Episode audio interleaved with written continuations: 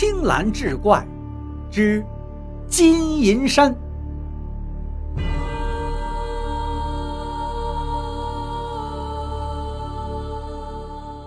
说有个小贩很勤劳，整天骑辆破自行车，驮个筐子，起早贪黑，走街串巷的卖豆芽儿，就盼着能发大财。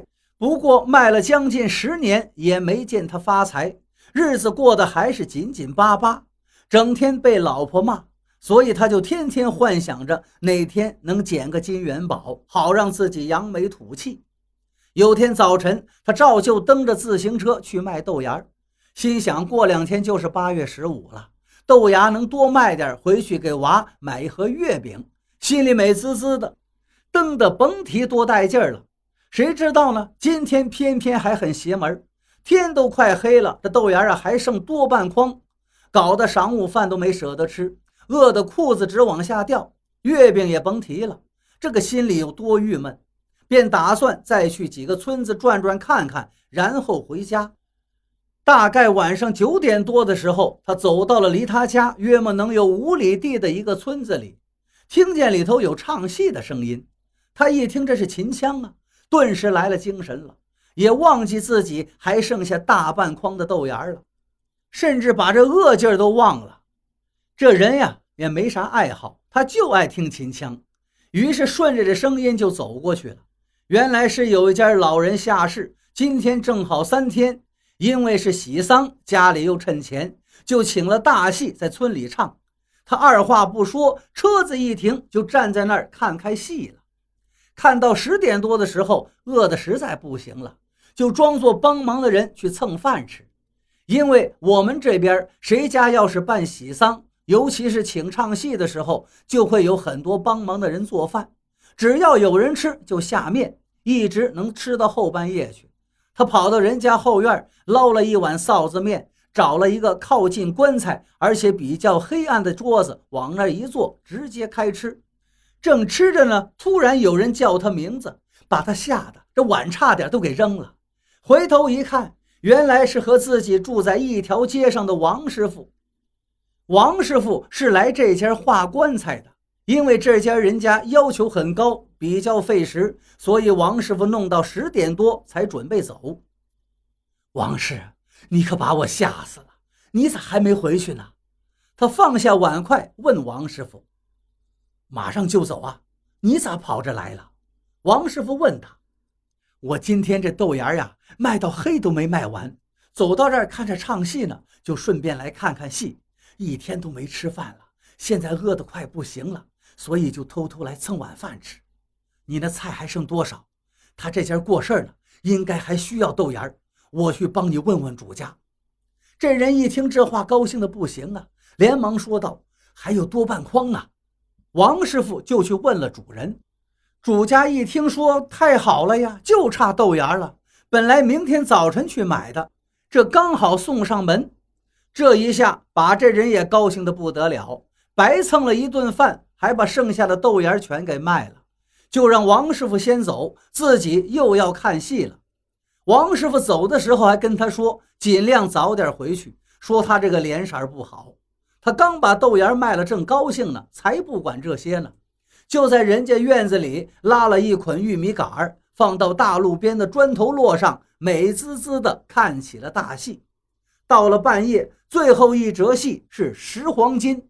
看着戏，盼着自己也哪天能捡个金砖，结果做着黄金梦就睡着了。等他醒来一看呢，一个人都没了，也不知道几点了，赶紧骑自行车就往回奔。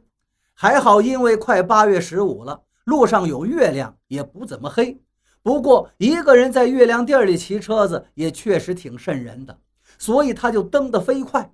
约莫离家里还有二里路的时候，隐隐约约看见前头有几个人走的也挺快，估计也是刚看完戏，着急回家呢。他就心想：这下可好，最好是同路，也就不害怕了。脚上加力蹬了几下，赶上了就喊道：“前边的，等一下，咱们一起走。”那个时候民风淳朴，坏人很少。要是现在大半夜在野外看见人，估计都得躲着走呢。那几个人听见他的喊声，就停了下来。你干啥呀？有啥事儿啊？没事儿你赶紧走，我们还有事儿呢。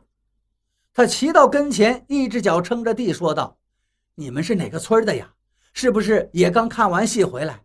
咱们一起走吧。”就是的。不过我不是不回去，我们是去那边捡金子了。你去不去？要不一起走？那几个人指了指南边，说道。他一听捡金子，马上就激动了，天天就盼着这事儿呢。今天可算是遇上了，连声说道：“在哪儿啊？那咱赶紧走。那你就跟我们走吧。”于是他就跟着这几个人去捡金子了。朝南走也没多久，就看见前面有两座山，一个山闪着金光，一座山闪着银光。他提着筐子，疯了一样跑向了两座山。看见两座山上漫山遍野都是金子银子呀！他激动的两只手不停地往筐子里面拾着，筐子口袋都搁满了，还是舍不得走。那几个人就对他说道：“你也太贪了吧，赶紧回去吧，小心看金子的人来了，你就走不了了。”他听了这话，又往口袋里硬是塞了一块，这才恋恋不舍地把筐子放到自行车上。骑着车子，兴奋地往回飞奔。回去没一个小时，他媳妇儿就去找王师傅了。因为他跟王师傅是一条街上的人，所以他媳妇儿就把王师傅叫过去了，告诉王师傅说：“他家男人呀，刚驮回来一筐子底儿的锡箔纸，身上也都装满了，非说自己驮了一筐金子回来的。”娃说：“金子那么重，你驮得动吗？”他一听这话就晕倒了。把我急的，这才来找您。王师傅到他家一看，果然筐子底儿全是金包纸，知道这货是鬼迷心窍了，捡了人家给死人烧的金山银山了，就去给他叫了叫魂。醒过来之后，把事情原原本本告诉了王师傅。王师傅就带着他去刚才捡金子的地方看了一看，原来是座新坟，坟前有一大堆灰烬。里边还有个别的金包纸，发着迷人的光彩。